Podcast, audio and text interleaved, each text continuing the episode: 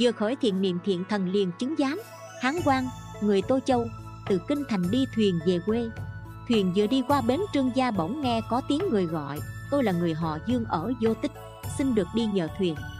Hán quan đồng ý cho thuyền ghé vào Nhưng chẳng thấy ai cả. Thuyền ra đi lại nghe có tiếng gọi như trước. Hán quan lên tiếng hỏi Liền nghe tiếng họ Dương đáp thật rằng Tôi là quỷ chết oan Thuyền ông đậu xa bờ quá nên tôi không lên được. Người trên thuyền nghe như vậy đều kinh hãi.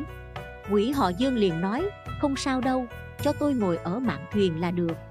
Hán quan cho ghé thuyền vào sát bờ, Liền nghe như có người nhảy lên thuyền.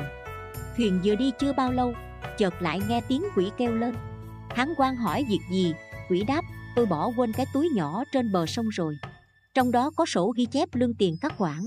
Về nhà có người tra hỏi, Cần phải lấy đó làm bằng chứng. Xin cho tôi trở lại để lấy. Hán quan liền chiều ý.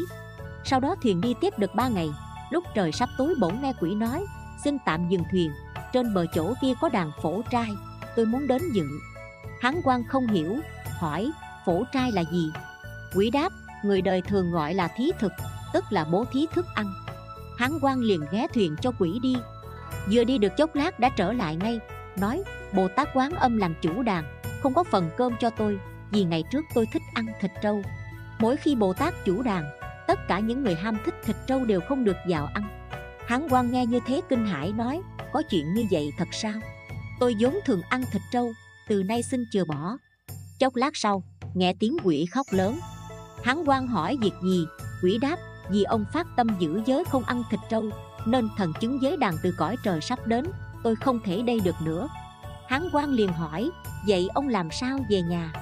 Quỷ đáp tôi phải chờ thuyền khác thôi. Hán quan dừng thuyền, Quỷ lẳng lặng rời đi. Lời bàn Hán quan mở lời kiên ăn thịt trâu. Vừa nói ra thì thần chứng giới đàn đã đến. Có thể thấy rằng mỗi khi khởi tâm động niệm Thì trời đất đều biết, Ghi rõ thiện ác, Mảy may không sai lệch. Xưa, Danh tướng thích kế quan mỗi ngày đều tụng kinh Kim Cang. Có một con quỷ báo mộng với ông, Xin được tụng cho một quyển kinh để cầu siêu. Lúc kế quan đang tụng kinh, Có con hầu gái mang trà đến. Ông bèn khoát tay ý nói không dùng. Đêm đó mộng thấy quỷ hiện về nói, Ông tụng kinh hay lắm, Nhưng vì có thừa ra hai chữ không dùng Nên nguyện lực không thành tựu, Tôi chưa thể được siêu thoát. Hôm sau kế quan chí thành tụng kinh, Không khởi niệm gì khác.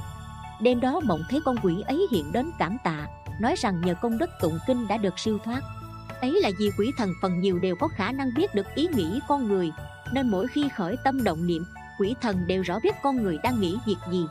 Người đời hiện nay từ sáng đến tối Từ tối đến sáng Những ý niệm tội lỗi như giết hại Trộm cắp, dâm dục, dối trá Cho đến 10 nghiệp ác, năm tội nghịch Nhiều không xiết kể Làm sao có thể không bị trời đất trừng phạt Quỷ thần giận dữ cho nên, những lúc một mình tự xét không thể không hết sức thận trọng. Câu chuyện đến đây là hết. Cảm ơn các bạn đã chú ý theo dõi. Nhớ follow kênh mình để được nghe những câu chuyện Phật giáo ý nghĩa mỗi ngày nhé.